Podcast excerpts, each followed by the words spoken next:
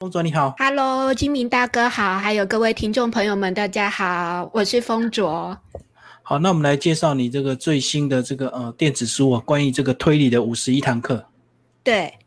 他其实，因为我本来是研究，我刚开始是写那个推理小说，那后来呢，因为我就很好奇，说不知道有没有什么世界畅销小说的公式，那写了几本的书评体以后，那其实《侦探攻略》这本书本来也是我阅读推理小说的一些推荐书单，就后来我我自己把它写成，就是因为我每一本就是小说之神啊书评体到这个《侦探攻略》这三本的书评体，其实。都就是每一本书在做的时候，都做了超过三百到四百本的阅读书量，然后自己在消化吸收写出来的。那能够完成这样的成果，我自己也蛮惊讶的。但我觉得这就是在推理小说中当侦探的一个概念，这样子。我不止读侦探小说、推理小说，然后甚至因为我自己很喜欢读心理学，然后也很喜欢看一些两性的书，所以这些全部大概加起来。其实应该有超过三四百百本，后面的阅读书目真的就是排下去就三四百本，所以在做那个，我觉得我每次在写一本书最痛苦的时候，就是在练那个参考书目的时候，因为写的时候都很快，讲的时候也很快，思考也很快，但是问题是每次要参考书目的时候，我就想天哪，到底是哪个人类怎么做了这么多参考书目？然后每次列的时候都会觉得哦，天哪，好想要打死作者那个人。结果作者就是我本人这样子，所以你就是把它归纳出很多公式就对。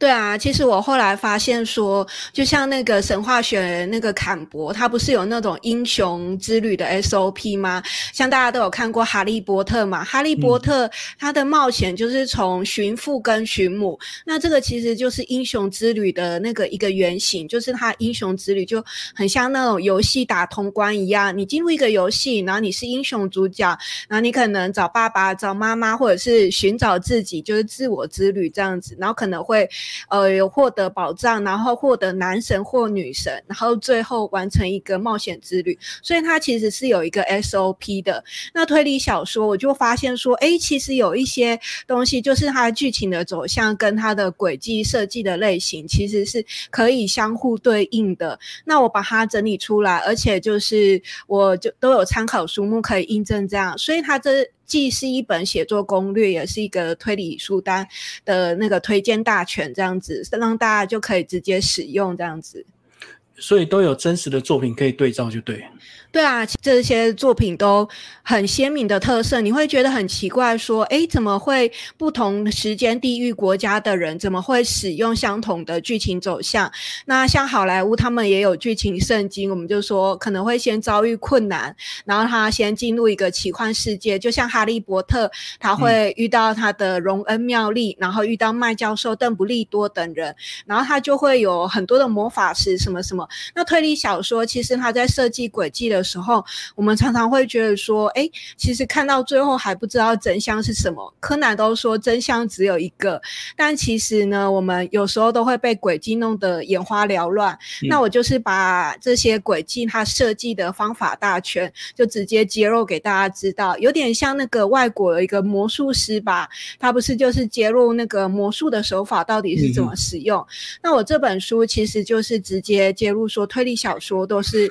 都是有什什么样的 SOP 在前进这样子，然后你会发现很多，就像我们知道世界呃那个谋杀天后克里斯汀啊，东方快车谋杀案，你会发现说很多作品它是穿越古今、穿越时间地点的，然后他们的剧情走向都有一个设定，甚至还有搭配的轨迹类型。那像譬如说我们讲到世界谋杀天后克里斯汀，那我们就知道它有一个很有名的叫做暴风雨山庄密室，这个是我自己给它命名的啦。因为他就是说，一群人为了一个共同的目的来到一个地方，然后这个很神奇的哦，这个地方就会突然变成一个密室，然后呢，就是会有各种素材，可能是日记啊，或者是墙壁上的涂鸦，或者是反正只要是可以写或者是可以显现的东西，现在可能就是 iPad 吧，就是有一点流行年代事物轨迹的，就是它可以全，其实说就是有一种死亡预告，有点像日本漫画。的死亡笔记本这样子，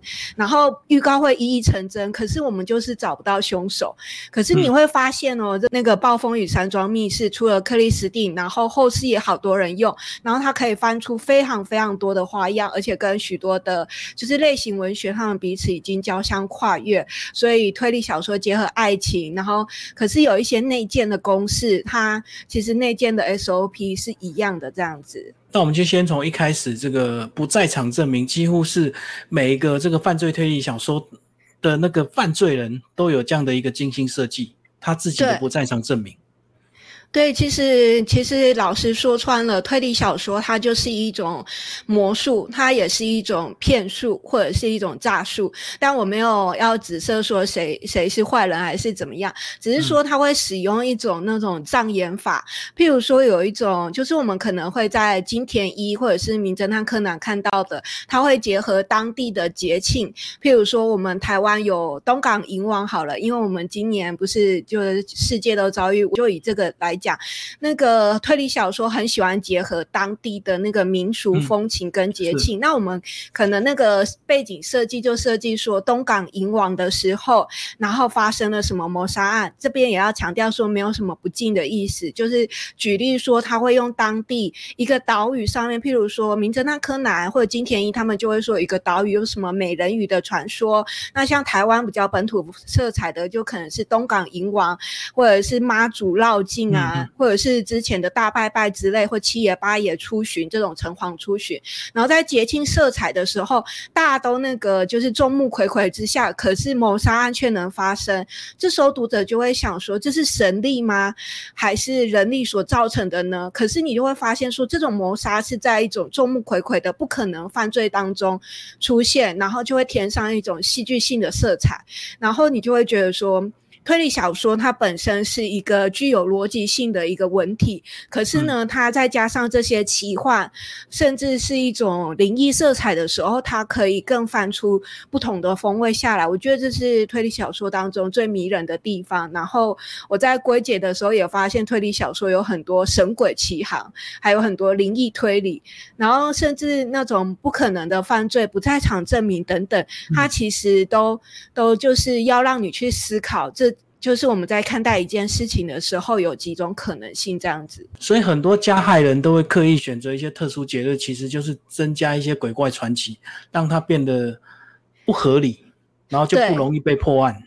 对，因为它通常都是看似不合理，但是其实呢，它只是，呃，如果大家看偶像剧有看的话，就是看有流星在哪里，然后我们可能就顺着手势过去，可是它有东西藏在后面，这样，它其实就是一种那个转移注意力的办法而已，就是东那个东敲西击这样子，让你转移注意力这样子。譬如说哈利波特，他们不是霍格华兹，他们最擅长的那个，经常不是就一个很盛大的。场面就是要抓那个金探子嘛？那在抓那个金探子的瞬间，大家眼光都一定看到那个金探子吧？所以没这样子的话，他那个在场的目击证人，他们就他们的证词就会失去功效了，因为呢，就是大家的注意力都被转移了。那其实不可能的犯罪，所谓的不在场证明，就是说你是其实是一种可以被制造出来的。当当然，这这个只是推理小说剧情的设计相关，跟真实的犯罪没有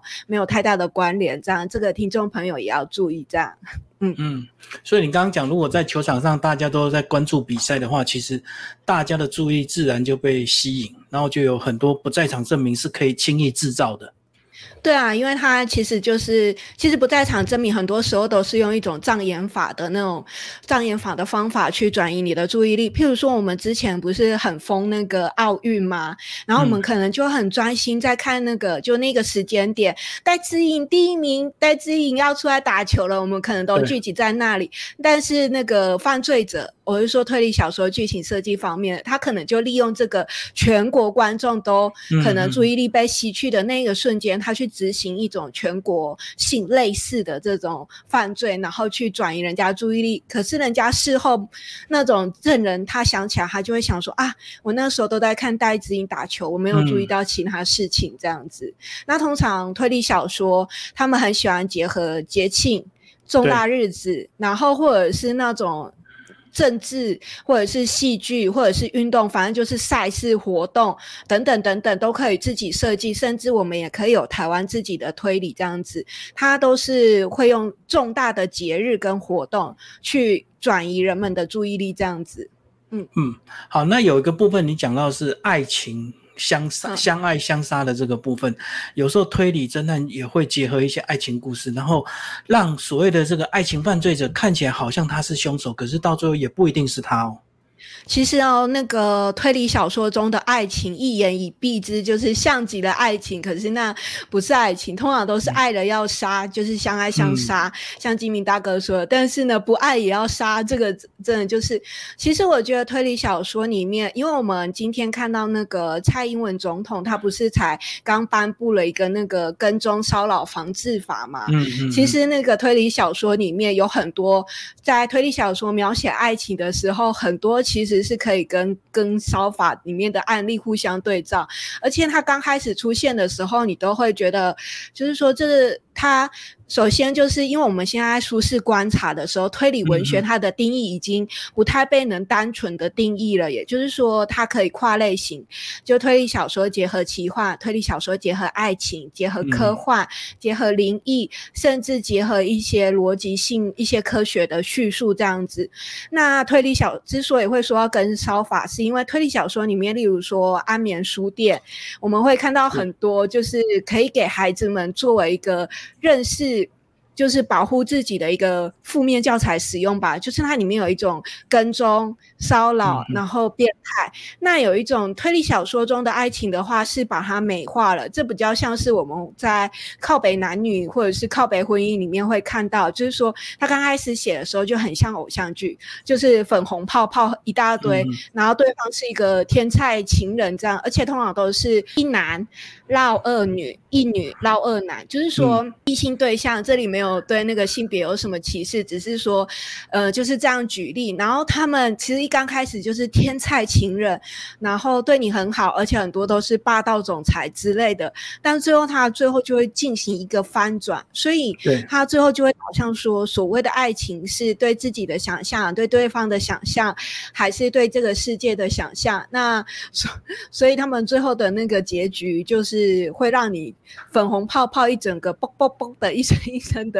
破掉的这种，对，好，其实所以说推理小说中的爱情其实是蛮可怕，应该说是情人节结束的结啊。嗯嗯嗯，所以刚刚提到角色复杂，这个剧情才会精彩，所以通常都会有比较复杂的爱情关系。如果因为如果一男一女的话，就太单调了。而且他们很常出现，就是霸道总裁俏秘书。那另外一个就是对，另外一个就是哦，金明大哥已经点出他的关键，就是权力的不对等。除了传统这种霸道总裁俏秘书，他其实另外还有一种，就是那个现在就是因为女女力崛起，女女力胜利嘛，所以他就是一个控制女，对上一个不知道该说什么的男子。然后那个男生通常都会先有外遇，然后呢，接下来他就发现。哇！正宫小三他自己引火自焚，大爆炸这样子，然后就会看了有点大快人心。所以其实如果听众朋友对这方面很感兴趣的话，也是可以看一下。嗯，所以通常如果说他杀人的动机非常明显的话，但是剧情通常都不会这么简单，一定还有伏笔，一定还有凶手另有其人这样。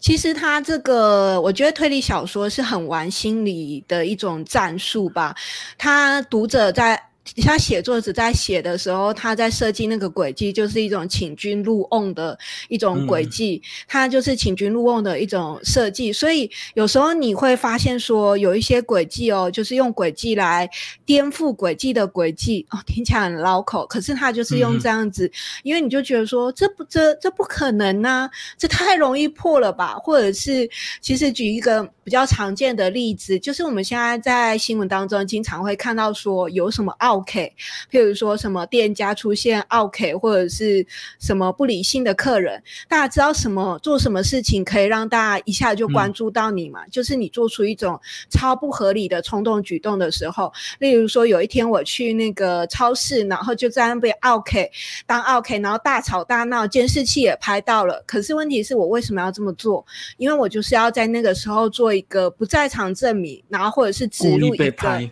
对先入为主的偏见，让人觉得说啊，他这个这个人他现在的状况是怎么样？他在那个时间地点是怎么样？而且你可以立马瞬间就是制造了很多的目击者。跟那个在场证明替你证明的人，就是你。当然，这是不要模仿，只是说推理小说设计就是这样。然后你就会觉得说，怎么可能就是这么容易就破案？那我们推理读推理小说的乐趣在哪里？然后利用常理来来去推翻。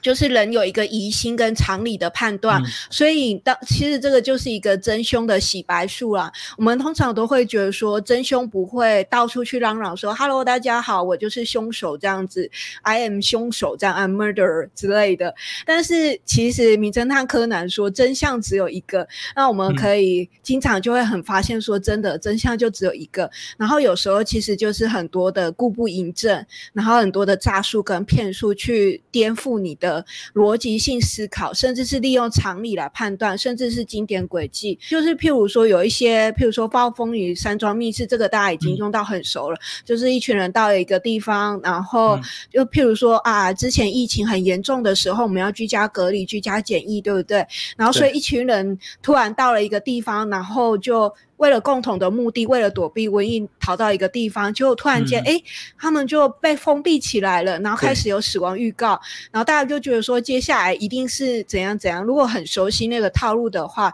可是现在就会出现一种，就是不只是之前讲说类型文学有结结合推理、推理、奇幻、科幻、灵异、神鬼，或者是其他一些轨迹的经典颠覆，然后。他们这些就是用那种经典轨迹的颠覆，让你觉得说，哎，本来应该是要这样发展的一种反套路，就是对。像这个，如果在言情小说来讲的话，就是说，就是有一种叫女配不想死。我们以前都会觉得说，主角第一名，主角最大，主角自我中心，反正主角什么都可以开外挂。可是现在就是会有一种趋势，就是说，男配角、女配角他们也想要上位，所以他们就会有男配，就是有那种穿越重生的那种戏戏码出现。这个在科幻上是人生副本啊，可是，在奇幻就是说我进到了一个异异世界。然后这个地方满足了我的遗憾，这样子。那有个章节讲到连续犯案，这个是犯罪难度更高，对不对？其实这个难度真的很高，而且你通常都要读到最后才发现。然后我在研究的时候发现里面很有趣，它都是用冷门的知识，譬如说我们可能把那个英文字典拿过来，或者是数学上有一种什么排列的数列，就是类似我们小学都会去解那种长大看起来好像没什么用的知识，这样那些序列做一个。挑选被害人，而且他们经常会鱼目混珠，就就是说，真正的凶手在执行的时候，跟一些鱼目混珠的凶手，是通常就是会鱼目混珠，就是我做不做这件事情，我都会被怀疑，然后做的事情都长得很像，所以你就会开始觉得说，到底。凶手是谁呢？然后就会开始进行排列组合这样子，因为我们知道推理谜团他们在设计的时候不一定要有凶手。其实我有读过一篇蛮有趣的，就是他没有凶手，但是他可以是自己发生的。这种状况要怎么发生呢？譬如说，就是说他可能自己心脏不好。所以他自己猝死，然后可是问题是，他又有仇家，或者是他得罪了谁，或者是他有不孝子孙想要遗产，所以他刚好猝死，或者是被雷打到，这个几率当然是很低啦。但是那个瞬间，人家就会觉得说，那一定有凶手。推理小说它是一个逻辑性的问题，可是他在执行轨迹的，也就是剧情进行的瞬间，它经常是颠覆逻辑的，不一定要有凶手，也有就是说自己跌倒，或者是自己困药致死的，然后。然后别人看起来都觉得说，哎，这是不是一个就是天衣无缝的密室？因为我们都会觉得说，呃，密室的秘密关键就是密室它其实不是个密室。可是万一密室真的是个密室呢？就是我跟大家分享一个，这也是日常知识的小分享。就是几年前我在家扫厕所的时候，因为 就不那个女作家在家里焦虑无聊的时候，我都很喜欢去刷厕所，就是刷完可以舒缓我的情绪，这样疗愈就对。对对对，然后有一次就是因为我们家那个我妈妈很节俭，她都会把那个罐子重新旧瓶新装这样。然后有一次我打扫的时候，就是漂白水跟那个洁汁混到，我不知道大家有没有用过那样子。然后突然间我突然觉得。天呐，尬的我不能呼吸了。然后还好那时候虽然虽然平常看起来呆呆萌萌，但是真的觉得身体有点不舒服，所以就逃出来。后来才想起说，其实，在《名侦探柯南》里面就是用这个密室，呃，就是他可能是。我要先说这个好孩子不要模仿哦，这都是推理小说的剧情。我们的访问内容都是推理小说的剧情，就是说它有一些东西加起来，它其实是会混合产生一些毒气的。然后有时候我们会看到一些剧情描写说啊，警察到现场打开了以后，发现没有凶手。然后也可能没有可疑人物，但是但是但是就真的有尸体出现，真的有被害人。他有很多的时候都是利用这种，然后就是这种毒气混合的。除了我刚刚讲说自然死，或者是猝死，或者是被雷打，这几率真的好低啊！被大家都说买乐透会中的几率比被雷打还要低，所以这种剧情就是在推理小说会出现。那另外一种就是说，呃，大家知道推理小说的那个主角他们。会夜配什么吗？就是他们的秘密武器，就是解破那个轨迹的关键。我们都有看过周星驰的《食神》，说板凳。它可以藏于居家之中，没有违和感，而且它那个使用过后，使用在哪里呢？使用过后以后，它也可以藏起来。那我之前有读到一个，就是蛮有趣的，它叫做《羊腿谋杀案》，这个是在一个世界惊悚小说精选里面读的，是很旧很旧的版本，现在好像找不到这个书，但是就是很有趣，他就说。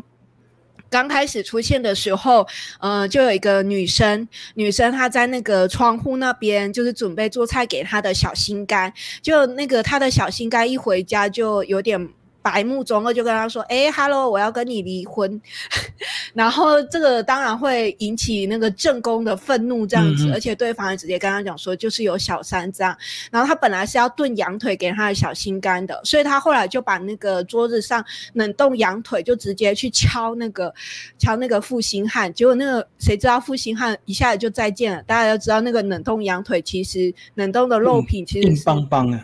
是有一点印度的，然后那个故事设定更有趣的是，他的呃小心肝的职业就是一个警察，那个就是警察，所以也就是这个故事告诉我们，那个他的同事也都是警察，所以他同事来的时候，那个这位主妇就一把鼻涕一把眼泪的说：“那个我丈夫死成这样，你们还来帮忙我？如果我没有好好招待你们，他们在丈夫在天上会怪我的。”所以他就把羊腿那个。给大家吃，对对对，然后大家还在到处水沟说，哎，这看起来像是一个硬邦邦的钝器造成的致死原因。那到底钝器凶器到底在哪里呢？没有没有凶手的现场，没有凶器的现场，到底要怎么完成的呢？那其实回到一刚开始，我们就说，在一种众目睽睽之下的一种不可能犯罪，到底是，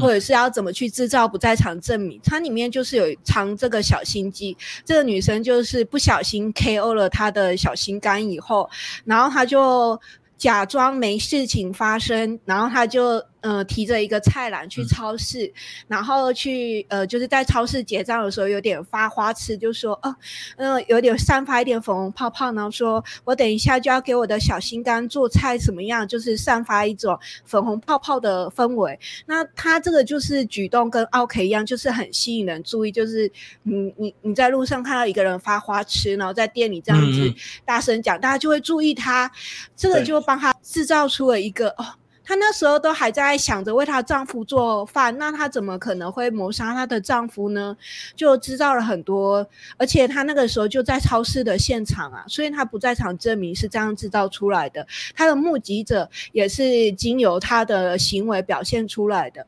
所以推理小说他们考验的不只是人的逻辑，还有就是。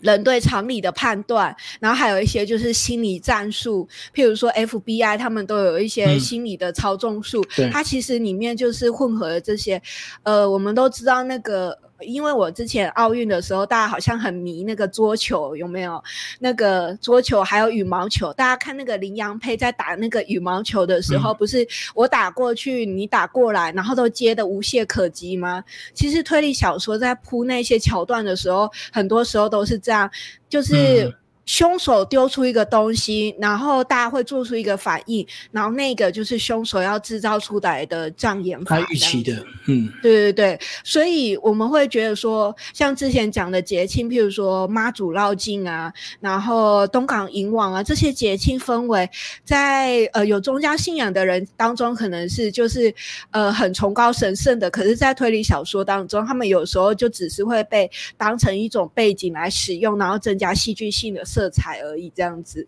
嗯，等于是天赐良缘的时机就对了。对啊，就是天天赐良机这样子，而且你就会觉得说到最后说，到底是神力是神在惩罚吗？因为其实外国有一个叫做。呃，圣诞节谋杀案，他的谋杀很有噱头哦。他就是说有一个心理导师，类似师傅之类的，然后跟大家讲说：“Hello，大家好，我是你们的心灵导师。”啊，他可能不是这样讲，但他的角色就是这样。然后他正在一个很盛大的场景的时候，他就被雷劈死了。然后大家就会想说：“God 的那个。” 就是在这么多人看着，然后他在溜冰场上也没有人去触碰他，然后他是一个心灵导师，诶，他宣扬宗教的东西，结果他就在那个瞬间被雷击打了。这个故事要告诉我们什么？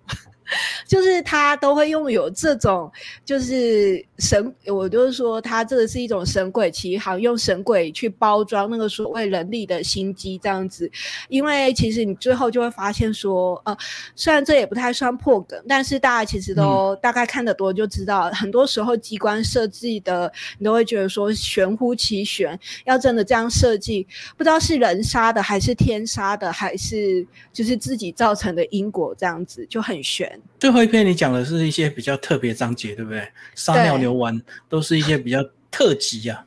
对啊。有一些就是，我是试图把它做一个分类，因为推理小说它在跟其他的类型文学在进行混杂的时候，以前我们在国中生物学不是说在培养那种植株吗？然后现在大家可能流行种那个多肉植物吧，这种植物他们在互相呃就是撒那个种子在撒的时候，他们可能会结合不同的基因，然后变成不同的种。那推理小说它其实现在已经跟各大的那个小说类型结合，所以它不能定义的时候，然后你就会觉得说，哎，很多世界畅销小说的公式是彼此交互产生的，然后会变成不同的特别。然后有一些是在类型之外的，譬如说神秘神秘组织梗好了，因为大家可能就是呃网友可能都会笑说，我记得之前好像有一天我在深夜看到一篇文章说，呃有一个人。是一个网友，他就说：“我小学的时候看《名侦探柯南》，现在他结婚生子了，结果《名侦探柯南》还是小学生。就是《名侦探柯南》为什么永远不会长大呢？当然，大家都会猜说到底谁是大魔王。然后我就发现说，神秘组织很有趣。”因为侦探那个柯南，他不是原本从那种高中的小鲜肉变成小学生，他就是因为神秘组织嘛。那神秘组织他们都会有一个代号，而且他们的而且代号里面都会有简称。然后神秘组织里面他们还会有一些就是特殊的人设的设定，就是这个大家有有兴趣的话，欢迎再去翻翻看。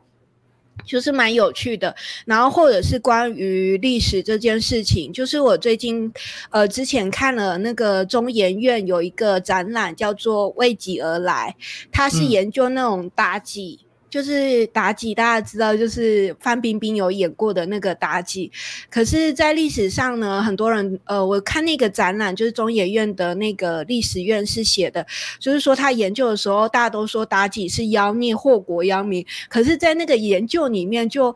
呈现出说妲己她其实是一个就是位高权重，而且可能是很厉害的女将军。这样，我在。呃，看完那个展览以后，为己而来，中研院的一个展览，他然后还有他的文章以后，觉得说哇，这个真的是帮女性平反呢，所以就是，呃，就是蛮受感动的，所以。也是要跟大家讲说，在历史上，这种成王败寇这件事情，历史的书写永远都是胜利者在写的。那但是不一定就是我们所看到的这样子。例如说，在历史上，武则天也被写的怎么样怎么样，或者是唐玄宗啊之类，我们可以了解到说，历史有时候写的东西。那像我之前。我记得应该是在故事说书还是哪一个单位上看到他们有发表一个文章，他们就说国父他其实就是很喜欢小萝莉这样子，然后我就看了大吃一惊，就真的就是他们去爬书历史，就是你会看到说你真正想象不出的历史人物原来是呃有这样子的特点这样子，所以我觉得在翻转历史的这个部分其实是一个很有趣的推理，当然也可以跟历史一起结合，因为。推理它本身就是可以一直颠覆逻辑、常理、历史，甚至我都觉得说什么东西都可以颠覆吧。就是我们所相信的、所信仰的眼，嗯，因为我们都会说眼见不可为凭，就是不在场证明可以制造出来的，所以我们连看见的、听见的，就是眼那个五官、五官什么感觉都可以被颠覆。世界的想象也是，历史当然也也必然。那我刚刚看的其实就是。关于历史相关的展览跟那个网站，就是中研院为己而来展览跟故事说书的呃专栏这样子，嗯。其实我想要补充的是，就是说我在写作这本书的时候花了很多心血吧，毕竟三四百本书。然后其实，在我觉得阅读本身对我而言当中是一个治疗吧，因为我读了这么多本书，心理学、文学、宗教，然后历史、奇幻、文学、推理，什么什么爱情。科幻什么样全部都读过以后，我就觉得说，其实世界说不定不如我们想象，然后很多东西都可以进行日常的推理，甚至连防疫也可以做推理。这样，那我觉得推理是一件很有趣的事情。那也希望大家可以喜欢推理，也喜欢我写推理那个侦探攻略的这本书。这样子，嗯，啊，好，谢谢。